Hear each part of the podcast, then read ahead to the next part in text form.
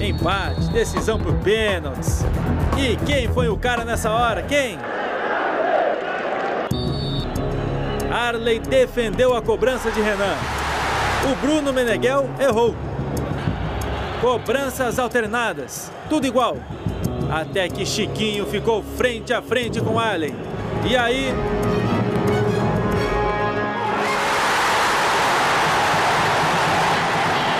Goiás e Arley classificado. O futebol é uma coisa engraçada. Se você não traz, quando, quando, quando ficam pedindo jogador de nome, ficam pedindo jogador expoente na função. Aí quando o jogador vem, as pessoas começam a criticar. Ah, e aí inventam as histórias.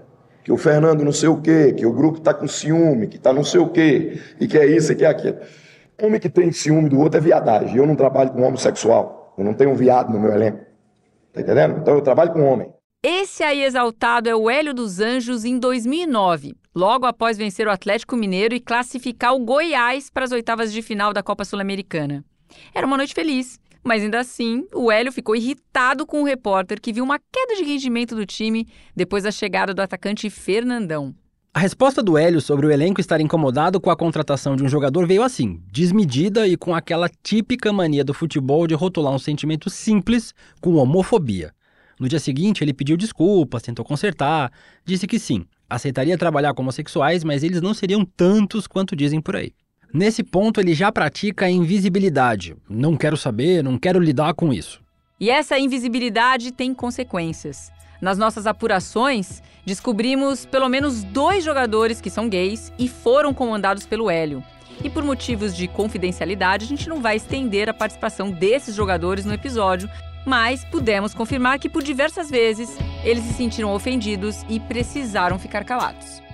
Bem, eu sou a Joana de Assis e esse é o podcast Nos Armários dos Vestiários, uma realização do GE com produção da Fio Demet. E eu sou William Deluca. O Boicote é o oitavo episódio da série.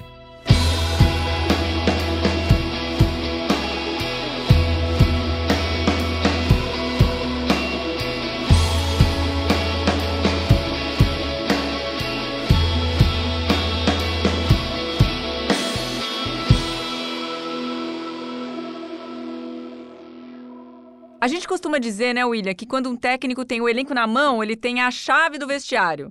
Essa expressão é para dar a ideia, né, que os jogadores confiam naquele cara, apostam em suas decisões, acreditam no que ele desenha para cada um deles na busca pelas vitórias.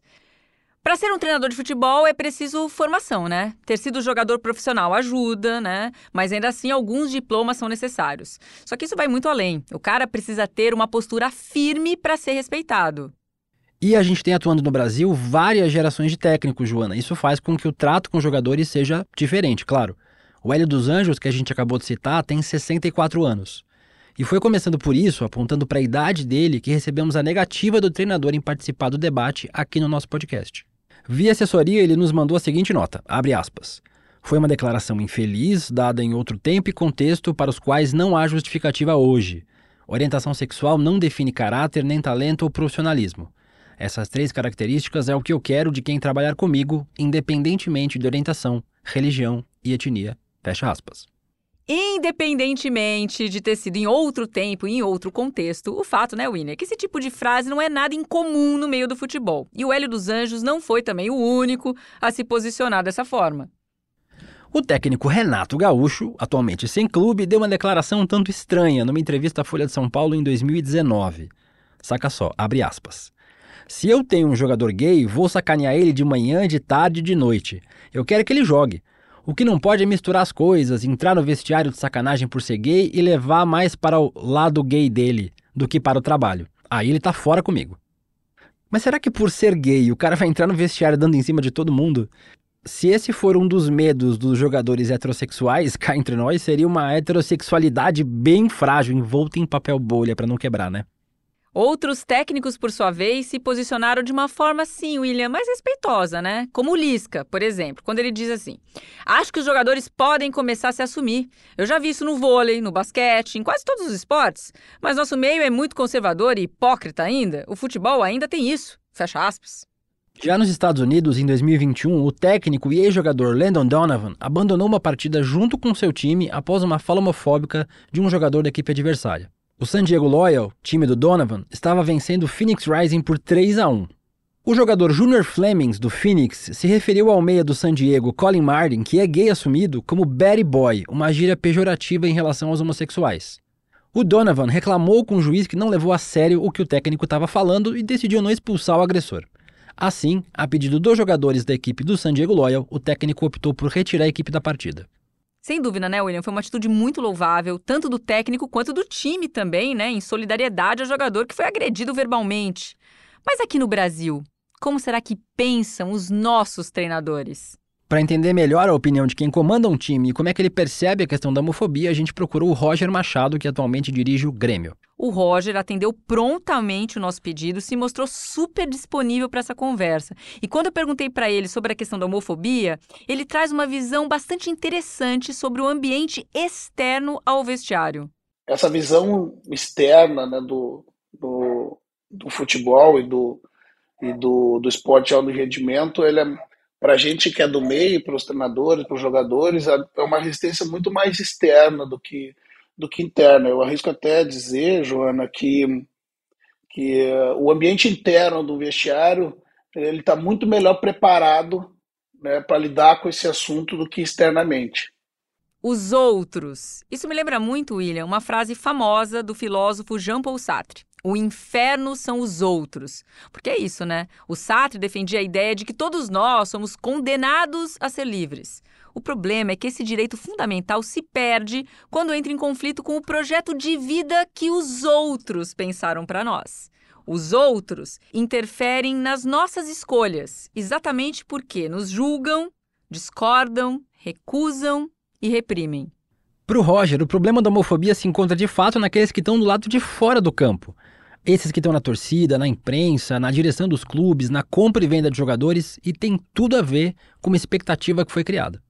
A gente aprendeu desde muito cedo a suprimir os nossos sentimentos, né, se a expressar apenas sentimentos de né, aqueles que são relacionados à agressividade do jogo, né, a aprender a suprimir a dor, a resiliência né, do, de, de lidar com as emoções, né, esconder os medos, né, disso tudo, isso tudo em função do que se espera externamente desse ambiente interno.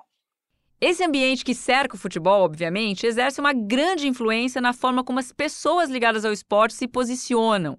E sobre as expectativas de mudança nesse quadro, o Roger fala que o ambiente interno, o vestiário, por assim dizer, está se transformando. Ele mudou, mudou uh, sensivelmente, né, justamente porque porque hoje a gente fala sobre assunto, né, Joana? Eu, eu digo muito que, que estar conversando com vocês já é um processo terapêutico, né? Porque à medida que a gente conversa sobre o assunto, né, para mim acontecem dois movimentos. O primeiro que ao, ao responder para vocês, eu também reafirmo para mim a necessidade de que não há mais espaço para esse tipo de conduta, né? que mesmo, mesmo tendo um pensamento extremamente progressista, né, eu também fui criado sob uma estrutura machista, né, patriarcal, né, e, e segundo e segundo movimento é que também a gente se compromete com, com essa mudança, né, e, e como agente dessa mudança. Nesse ponto da entrevista, o Roger falou algo que me fez sentir, assim, de certa forma, o William recompensada, né? Porque ele valida o que a gente está fazendo aqui. Ao deixar claro que o simples fato da gente estar tá conversando sobre o tema evidencia que uma mudança está em curso, sim. E que existem pessoas que estão se comprometendo com isso. Isso é muito importante, William. E é legal, Joana, que ele também assume os riscos desse tipo de envolvimento, porque às vezes as pessoas, mesmo estando do mesmo lado que a gente na luta, elas podem se expressar mal, podem falar uma bobagem. E acho que falta a gente entender isso, entender que é natural errar tentando acertar. O processo educativo parte do princípio da gente conversar a respeito, né, abertamente, sem os melindres, né, ser, uh, podendo eu correr o risco de, de ser mal interpretado numa fala que eu digo ou, ou tropeçar no, ou tropeçar nessa estrutura dessa estrutura machista homofóbica que a gente foi foi criado socialmente. É, o debate ainda incomoda e causa medo. O treinador é uma figura de fato muito importante, é aquele a quem os atletas chamam de professor. É um espelho, né? É uma voz a ser ouvida. E ao pensar nisso, eu me pergunto aqui, William, como seria para um homem gay exercer esse papel? Então, tudo, tudo que é considerado uma fragilidade, né, de forma preconceituosa, ela vai acabar impondo uma barreira né, de, um, de um modo geral para quem, quem lida nesse ambiente. Né? Então se torna, se torna difícil, mas ao mesmo tempo desafiador. Né, pra, no momento que a gente vive como sociedade, né, Joana? E a gente não pode deixar nunca de contextualizar, porque esse é o momento que a gente vive como sociedade, que, que tudo que você fala, tudo que você faz é, é amplificado e muitas vezes descontextualizado né, da realidade. Uh, isso faz com que as coisas se tornem mais, mais difíceis né, de serem de serem contempladas. Né, de em, em, todos, na sociedade de um modo geral, seria já seria já seria difícil né, a, a administração desse ambiente. No futebol, como as coisas, como eu disse, a relação ainda mais impactadas pela, pela expressão máxima né, da, da visibilidade, que todos são acometidos, né, é um, é um desafio muito grande. Né? Em meio a um sistema como esse, machista e homofóbico ao extremo, Será que dá para a gente imaginar como seria para um treinador gay ganhar a chave do vestiário? Sim, eles existem. Existem. Há treinadores gays no futebol profissional do Brasil, técnico campeão, inclusive, viu, Joana? A gente conversou com um treinador que não quis se identificar e a gente vai chamar ele aqui de Leonardo. Ele é casado com uma mulher, pai de família e teve um papo super sincero comigo. Mas é claro, eu não comecei essa conversa com ele perguntando a orientação sexual. A minha primeira pergunta foi outra. Ele é um técnico com vários títulos, rodou vários times de um dos polos mais importantes do nosso futebol, derrubou time grande, foi eleito o melhor treinador em algumas competições. E mesmo com todo esse sucesso, por que, que a carreira dele não vingou? Ah, essa é uma pergunta que a gente faz pra gente mesmo, né? Porque assim, eu já tive meus momentos. Pô, fui eleito o melhor treinador de uma porrada de estadual por aí, cara. Perdi a conta já. Já até eliminei time grande, cara, com estádio lotado. Já viu isso? Aí, cara, nessas horas eu pensava, porra, chegou a minha hora, né? Aí eu ficava naquela expectativa, né? Na esperança de ser reconhecido pelo meu trabalho. Teve uma vez que eu fiquei dois dias sem dormir, que os times grandes me queriam. Só que não deu certo. Eu não queria aceitar, mas eu, eu sempre soube motivo para minha carreira não decolar. Eu falei que não podia, falei o que não podia, para quem não deveria, pior ainda. Aí essa fama me prejudicou. Assim, Joana, de verdade, de verdade, lá no início sim, eu fui gay. Mas, pô, não. É como eu falei para você, cara, é, é continuidade, entendeu? Foi sempre uma luta. Uma luta particular minha, entendeu? Eu, eu, eu, nunca fiz, nunca fiz nada com atleta. Mas já falei, já olhei, já busquei, já liguei, entendeu? Já... De verdade mesmo, de coração mesmo. Eu luto desde que eu nasci.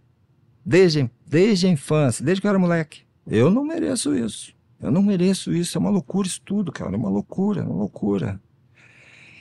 Eu, assim. Eu sempre achei que isso poderia acontecer. Quando a gente começou a entrar diretamente nesse assunto do boicote, o Leonardo me contou que o questionamento sobre não ter alcançado o topo na carreira vinha muitas vezes dos próprios companheiros. É, é, esse fato das pessoas falarem que eu não cresci no futebol por isso. Porque falam, né? Até as pessoas que trabalham comigo, né, Joana? Meus amigos que trabalham comigo há anos, preparador físico, auxiliar, eles sempre falavam: pô, por que a gente não consegue chegar, isso e aquilo e tal? E eu guardava para mim. Eu sabia que nosso potencial era para estar, ó, muito mais alto, entendeu? Outro nível. E a gente não consegue. E eu me perguntava, pô, será que é por isso? Será, pô, será, será que sabem alguma coisa? Eu, eu, eu me questionava em relação a isso direto. Todo mundo consegue, eu não, cara. Por quê? Cara, eu tenho vários títulos. Poucos treinadores conseguem isso, poucos. Enquanto a carreira do Leonardo decolava, né, trabalhando ali na beiradinha do gramado, o desejo de viver como um homem gay o consumia. Um sofrimento que vem desde a infância, desde a base, desde sempre. E é exatamente por reprimir isso que ele admite que já teve atitudes reprováveis na sua posição de autoridade como treinador. É, cara, eu sempre tive desejo, né? Entendeu? Todo mundo tem. Mas é uma coisa, cara, que eu, eu não queria. Não, eu brigo até hoje com isso. É, caso de você olhar, falar, é uma coisa que eu brigo pra caramba. Entendeu, Jona? Eu fui batizado na igreja, entrei pra igreja com nossa família e tudo. E é uma coisa que eu repito, eu não queria, eu lutava, eu... Cara, minha esposa nunca soube disso, entendeu? Aquela coisa, eu sempre lutei, sempre lutei. Até hoje, cara. Sou... Eu, eu, eu tô lembrando aqui, eu tinha, sei lá, 18 anos. Um amigo, eu procurei um amigo pra falar com ele, precisava. Aí sentei com ele e falei. Na, na, na verdade, alguns atletas que trabalharam comigo sabem, né? Teve até um que eu pedi perdão já. Até pedi perdão, porque eu olhava diferente para ele, eu falava que eu não devia. Aqui eu queria destacar a sinceridade desse treinador, mesmo durante uma conversa com uma estranha, eu, no caso. Uma conversa que dava para sentir a dor à distância. Em primeiro lugar, ele sequer precisava se abrir comigo, contar a história dele, ainda mais algo tão íntimo. E nesse papo, ele se dá conta, pelas informações que eu vou passando para ele, que o que ele pensava que podia atrapalhar era de fato o que estava impedindo ele de crescer a fama de gay. É, Joana, é... não é fácil não. É. É. Uma coisa que eu vou ter que batalhar, né? Ter que correr atrás. Entendeu? Não, não tenho ideia, não sei de que forma, mas realmente. Cara, eu não queria que você me perseguisse também, entendeu, João? Eu, ou então me, me identificasse assim, porque eu prezo muito minha família, cara, meus filhos. É, é uma coisa muito doida isso, entendeu? Prejudicou, né? E muito, né? Muito. Muito complicado, cara. Eu fico. Fico chateado, triste pra caramba, entendeu, Joana? Porque era uma coisa que eu batalho desde que eu comecei. Eu tenho meus sonhos, meus objetivos, né? Talvez, sei lá, por um, um gesto ou outro, um pensamento, sei lá, você acaba sendo massacrado.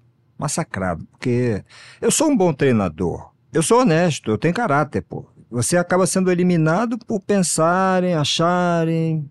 Aí você fica arrebentado. A vida inteira eu vivo assim. A vida inteira assim, batendo em mim, sabe? Batendo em mim mesmo. Eu não falava com ninguém sobre isso há mais de 30 anos, entendeu, Joana? Ninguém, nem meus irmãos sabem. E agora aqui tô falando com você. Entendeu? Porque quando você me procurou, eu fiquei nervoso. O nosso primeiro papo foi em uma quinta-feira pela manhã. A gente marcou então a entrevista para terça da semana seguinte, em um horário bom para os dois, que era de manhã também. Mas eu notei que ele estava ansioso acima do normal.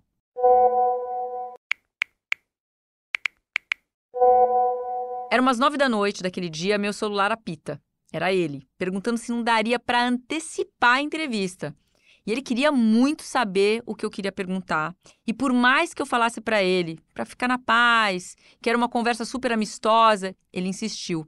E aí não teve jeito, a gente falou no dia seguinte mesmo, e ele me explicou realmente que tinha medo do que eu poderia ter ouvido sobre ele.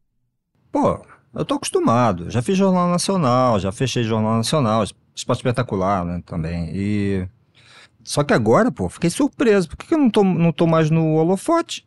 O que, que você ia querer falar comigo? Aí eu pensei, será que ela sabe de algo? E aí foi o motivo, né? Por isso que eu fiquei nervoso.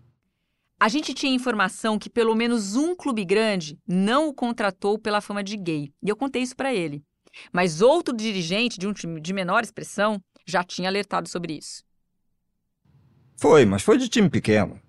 Mas ele falou abertamente: ó, oh, cuidado, tem umas coisas aí que podem te prejudicar, tem gente falando, abre o olho. Ou seja, eu tinha a confirmação que não foi por falta de capacidade que eu não cheguei lá, né? Nessa hora, eu sugiro a ele dar uma entrevista se identificando, escancarando o problema mesmo. Assim, Joana, é uma, é uma coisa que eu tenho que pensar. Tem que pensar. Pensar pra caramba. Primeiro eu tenho que falar ali com minha mulher, né? Meus filhos, né? As pessoas que estão sempre do meu lado. Entendeu? Pra gente poder mexer nisso aí de alguma forma, sei lá, mas de um jeito que não prejudique minha família, tá? Minha mulher, meus filhos não sabem, nunca, não sabem. Pô, imagina, minha mulher sabe que eu sou. Desculpa falar, sabe que eu sou fera. Até meus irmãos. Eles sempre falaram, por que, que você não consegue chegar? Aí você, fica sempre. Se eu decidir falar, eu iria pro tudo ou nada.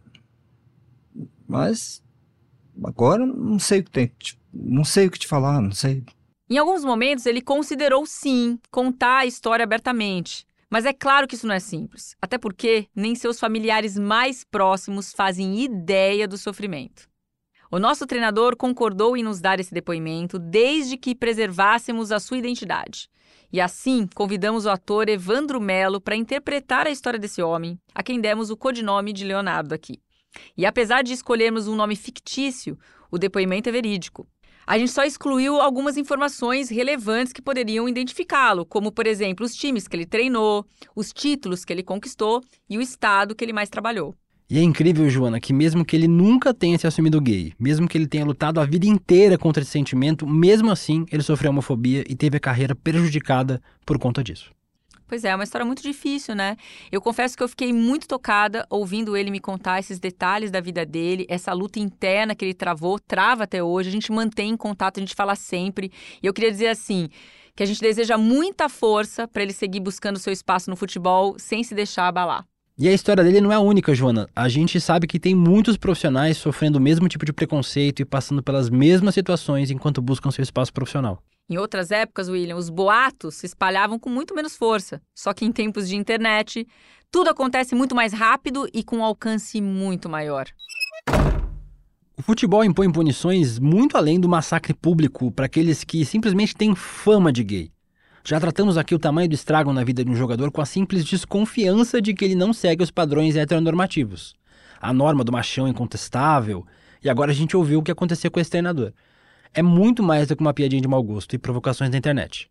Pois é, William. Existe um boicote real, que vai muito além desse mundo virtual. Um boicote cruel que a maioria das pessoas não conhece. E é sobre isso que a gente vai tratar a seguir. Um empresário de futebol costuma ganhar 10% do salário de um jogador, o que é permitido por lei, tá tudo certo.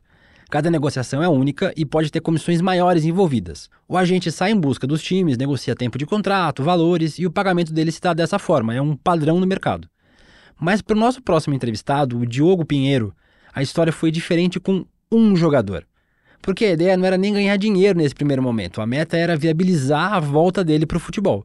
Nesse caso, então, o trabalho seria na raça mesmo, sem comissão. O Diogo é um ex-jogador de futebol que atualmente trabalha como empresário. Quando eu jogava, já, já presenciei alguns, alguns casos, sim, de, de homofobia. É, treinadores que que não conseguiram decolar a carreira devido à a, a, suposição de ser homossexual.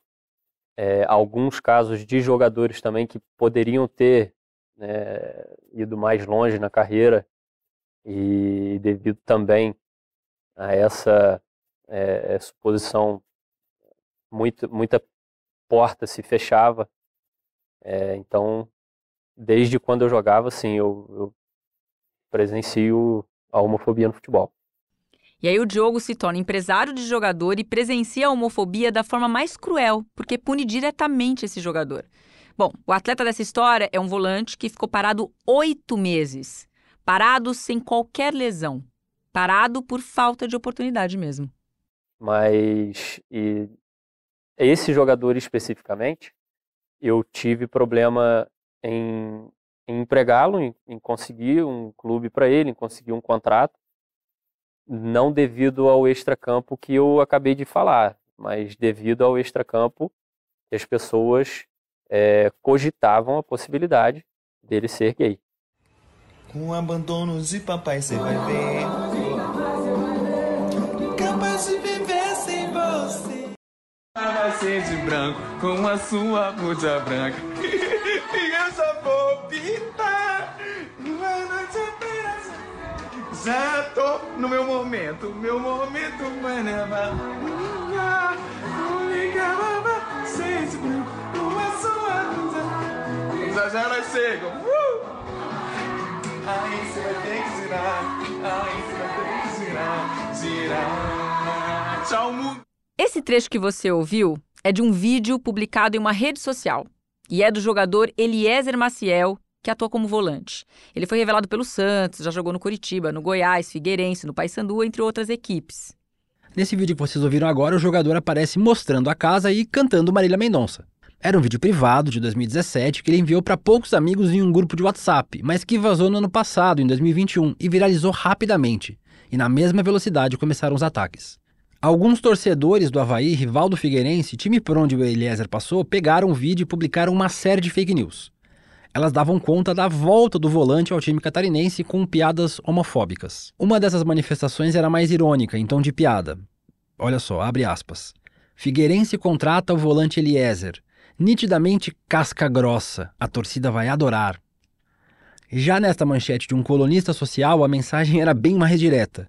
Abre aspas. Boatos sobre a volta de um jogador gay ao Figueirense toma conta da cidade. Fecha aspas. Na época, o Eliezer estava atuando no Pará pelo Paysandu e virou alvo da sua própria torcida também, ao ponto de ele precisar explicar aquele vídeo, dizendo, abre aspas, tudo não passou de uma brincadeira. Eu sou assim. Quem me conhece sabe. Fecha aspas. E como a gente está trazendo essa história para o podcast, a gente tinha também que ouvir o Eliezer, né? Abrir esse espaço para que ele pudesse se expressar sobre o boicote que ele sofreu e ainda sofre por causa desse vídeo. Não, na verdade eu estava de, de, de, de, férias e todo elenco de futebol tem um grupo, né? De WhatsApp. E aí foi em 2017. E aí todo mundo lá manda seu, seu vídeo, né? Mas na resenha, uns estão bebendo, outros estão. E aí eu peguei na hora e brinquei com o vídeo, pô. E na hora eu tava na TV, tava cantando Maria Mendonça. Aí eu peguei o vídeo fiz o vídeo na brincadeira e joguei. Só que quando foi ano passado, 2021, alguém que estava no grupo que eu acho que não era meu amigo, resolveu mandar para algum amigo e acabou de maldade soltando. Vamos analisar o que aconteceu na sequência. Eliezer foi anunciado como reforço do Paysandu em fevereiro de 2021. O vídeo viralizou dois meses depois, em abril. Em maio, ele é afastado. E depois de quatro semanas treinando separado do resto do elenco, completamente isolado, o clube decide rescindir o contrato e dispensá-lo. Verdade seja dita aqui, ele não conseguiu ser titular absoluto, jogou apenas 11 partidas, começando a maioria delas no banco, mas fontes próximas a ele reforçaram que o baixo rendimento em campo tinha muito a ver também com o episódio do vídeo, que o abalou emocionalmente. Uma brincadeira, gente. Um vídeo bobo, que qualquer pessoa poderia ter feito, que não tem absolutamente nada demais e que principalmente não coloca em dúvida qualquer capacidade dele enquanto jogador de futebol. Por causa de um vídeo. Por causa de um vídeo. Então, é um vídeo que para mim né, parece ser uma, uma brincadeira é, do próprio Eliezer, né, ele se filmando, e, assim, no momento de, de descontração dele, enfim, para mim parece ser uma brincadeira, mas não vem ao caso se é uma brincadeira, se não é uma brincadeira. O fato é que, pelo vídeo que ele fez, é, praticamente todas as portas se fecharam para ele no futebol. Diogo começou a representar o Eliezer em dezembro de 2021. E nessa época, o volante já estava sem clube há sete meses. E naquela altura já estava pensando em duas possibilidades desesperadas: jogar de graça ou simplesmente abandonar o futebol de vez. Tem que pensar em outra coisa, eu vou ter que parar. Porque imagina, todos os clubes fecham a porta aí. Sabendo que você tem qualidade, sabendo que você tem, tem o poder de, de, de ajudar e eu acredito, Joana, que tem muita gente aí que tem talento, que hoje não exerce sua profissão por, por ter sua sexualidade. Eu acho que tem muita gente que tem talentíssimo aí, é super talentoso para exercer sua profissão, é, entregar é, alguma coisa para empresas, para e às vezes o cara não aceita, pô, a pessoa tem esse pré-julgamento, né? Acho que todo mundo tem liberdade, pô. Depois desse vídeo, não foi fácil encontrar um clube para Eliezer. Eu perdi a conta, mas é, eu posso te falar que da Série B, hoje, os clubes que atuam na Série B hoje, eu não, não tive contato com três, quatro no máximo, e, e a quantidade se repete na Série C. É, alguns times também da Série D que fecharam as portas para ele, e inclusive alguns clubes que só jogavam o estadual. É, enfim, então assim, é, a, a conta realmente não, não vou conseguir te falar exatamente a quantidade de clubes, mas muitos, muitos, muitos clubes e, e praticamente todos a resposta foi a mesma. E essa parte dele é, fora de campo não, não viabilizaria a contratação dele. O Diogo falou um pouco mais pra gente sobre como é que se davam essas negativas. Foi mais chocante sim, porque é, um jogador que vem de um tempo é, de inatividade, é natural que a gente tenha um pouco mais de dificuldade. Mas foi um pouco mais chocante porque eu via que o tempo dele de inatividade não era o principal motivo. Então isso aí é, me chocou bastante. A gente tem sim outros, eu tenho outros exemplos de atletas que comecei a trabalhar e tive dificuldade também por esse fato de não estar jogando há algum tempo e tal. Mas eles não queriam nem analisar o jogador Eliezer. Isso foi o que mais me chocou. Eles não analisavam, não, não viam os números dele, nada.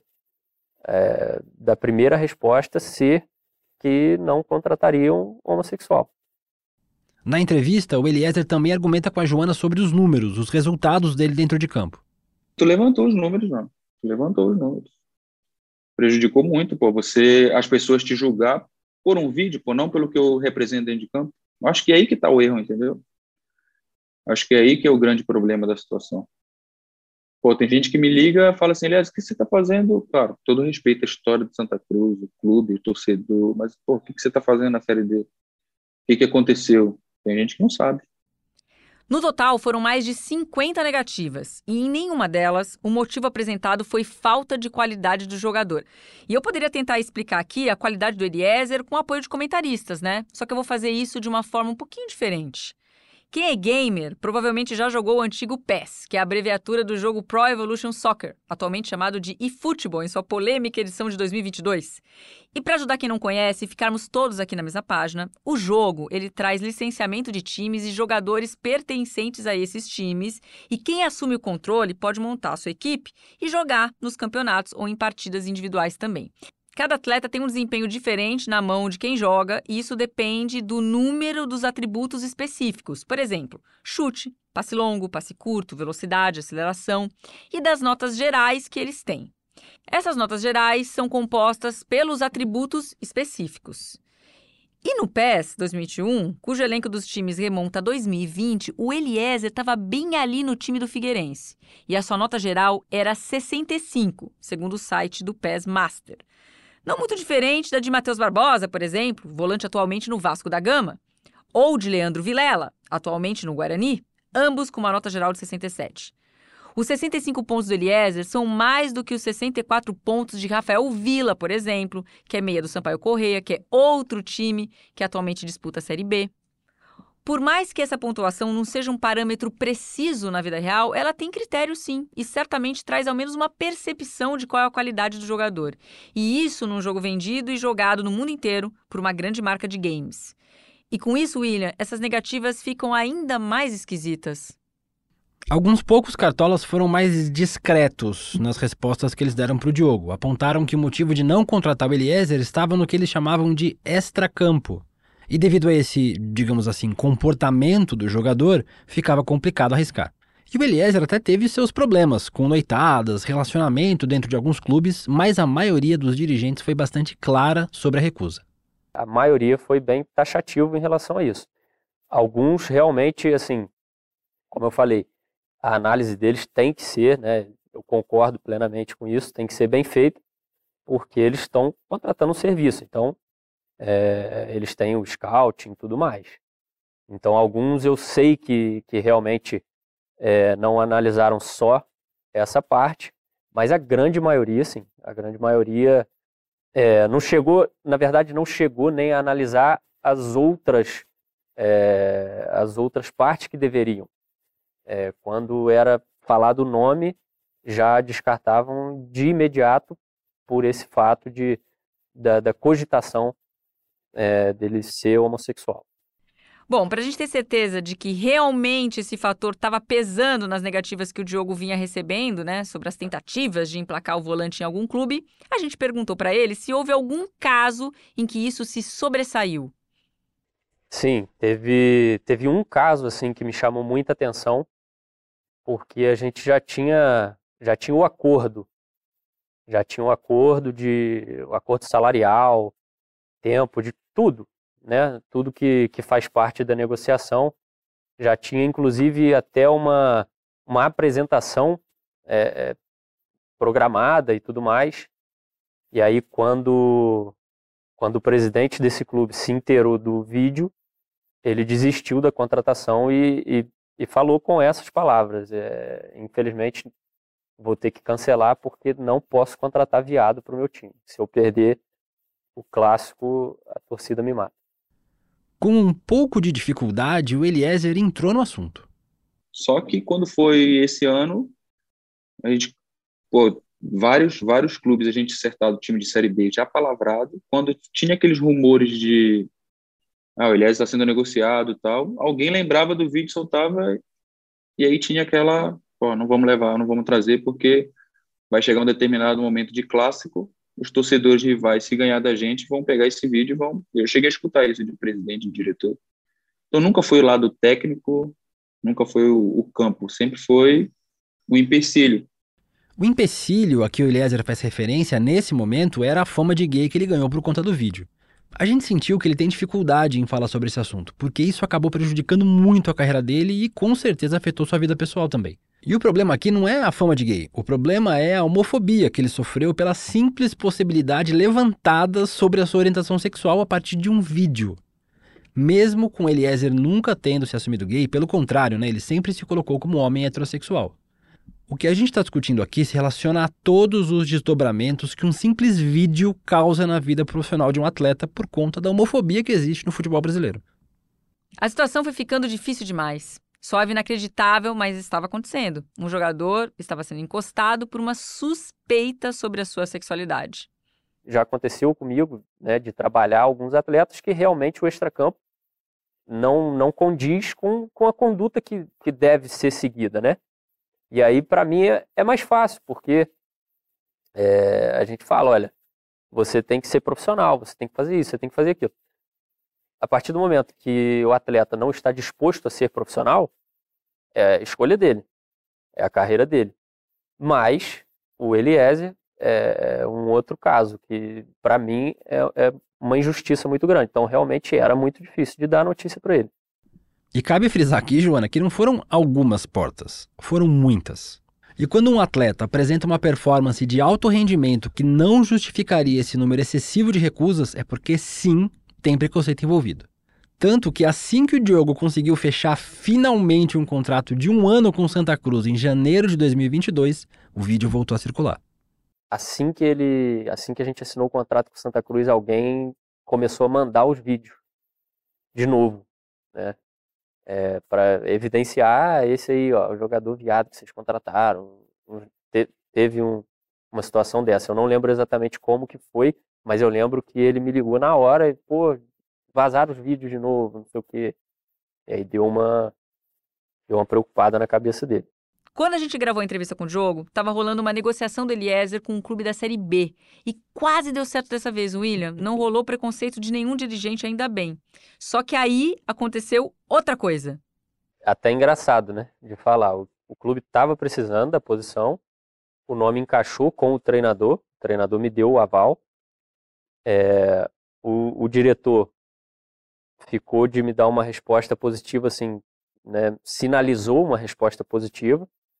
E aí, nesse clube também tinha um amigo do Eliezer que falou que daria uma força também, mas que aconselhou o Eliezer: olha, eu vou te dar uma força, vou fazer o máximo que eu conseguir para te trazer, mas a primeira coisa que você vai fazer quando chegar aqui é casar. Vai ter que casar com a menina que você está hoje.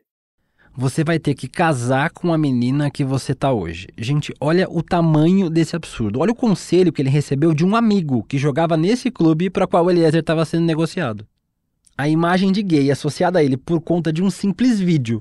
Como se ser gay fosse uma condenação, né, gente? E o segundo caso é você envolver uma outra pessoa nessa situação, porque essa menina com quem ele deveria casar não deveria ter o direito de escolher se quer casar ou não e os motivos pelos quais ela quer casar. Não caberia ao Eliezer e a ela decidirem sobre isso sozinhos, sem que houvesse nenhum tipo de interferência profissional? No momento em que esse episódio está sendo gravado, está rolando também a famosa janela de transferências, que é o período em que o mercado do futebol se aquece e registra centenas de movimentações. Jogadores são vendidos, trocados, negociados, né? São fechados grandes contratos. É um período de mudanças importantes para muitos jogadores. E geralmente eles estão ansiosos, né, para dar um salto na carreira. E a gente espera que até o final dessa janela, William, os clubes consigam enxergar o Eliezer apenas como jogador. E que se ele merecer, de fato, se tiver futebol para isso, que ele consiga retornar ao nível do futebol que ele não deveria ter saído. Pelo menos não por essa razão não por causa de qualquer espécie de preconceito. Sabe, Joana, esse episódio me deixou bem triste, assim. Essa história do técnico que falou com a gente em off é uma história muito forte. É a história de um cara que passou a vida inteira lutando contra ele mesmo, preso num armário para agradar os outros, para poder trabalhar. E a história do Eliezer também é uma história triste, né, Will? Porque a gente percebe quanto mal o preconceito pode causar para uma pessoa. A vida profissional dele foi muito prejudicada, como a gente falou aqui, por conta de insinuações que foram feitas a partir de um vídeo que durou 30 segundos, gente. Insinuações essas que sempre partem dos outros. Mas não podemos deixar de mencionar também que o boicote que acontece nesse meio é um dos grandes responsáveis, sim, por manter as portas dos armários fechadas. O inferno são os outros, mas os outros são fundamentais, né, William? Afinal, a gente vive em sociedade. E aqui cabe uma explicação mais detalhada sobre o inferno do Sartre. É um quarto sem portas e janelas, onde você viveria com outras pessoas diferentes de você. Ou seja, o confinamento é o menor dos problemas. E por falar em confinamento, no próximo episódio a gente vai falar sobre como é a vida dentro do armário do futebol. O Nos Armários dos Vestiários é um podcast GE produzido pela The Match. É apresentado por mim, Joana de Assis, e pelo William de Luca. A direção de conteúdo é minha e do Bruno Maia, que também é o diretor-geral do projeto. A produção executiva é da Milena Godolfin e a coordenação de produção é minha, da Milena e do Rafael Barros. A gerência de conteúdo é do Bruno Redel. Os roteiristas e pesquisadores da série são João Pedro Castro e o Carlos Guilherme Vogel, sendo que neste episódio o roteiro é do Vogel e também da Joana. A chefia de pesquisa é da Joana de Assis, numa equipe que inclui ainda, além de mim, do JP, do Vogel, o Oscar Neto, Felipe Mondego e a Luísa Lourenço. As gravações, mixagens e identidade sonora são do Alexandre Griva, do Melhor do Mundo Studios. A responsável pelos workflows e processos é a Vivi Alexandrino. Nesse episódio ainda, tivemos a participação especial do ator Evandro Melo, que interpretou o treinador Leonardo. A equipe do GE contou com a produção de Lucas Garbelotto e Pedro Suaide. A coordenação de podcasts é do Rafael Barros. A análise de produto é de Letícia Nunes e William Jabreu. A gerência de conteúdo é do André Amaral. E a gerência de podcasts é do Fábio Silveira.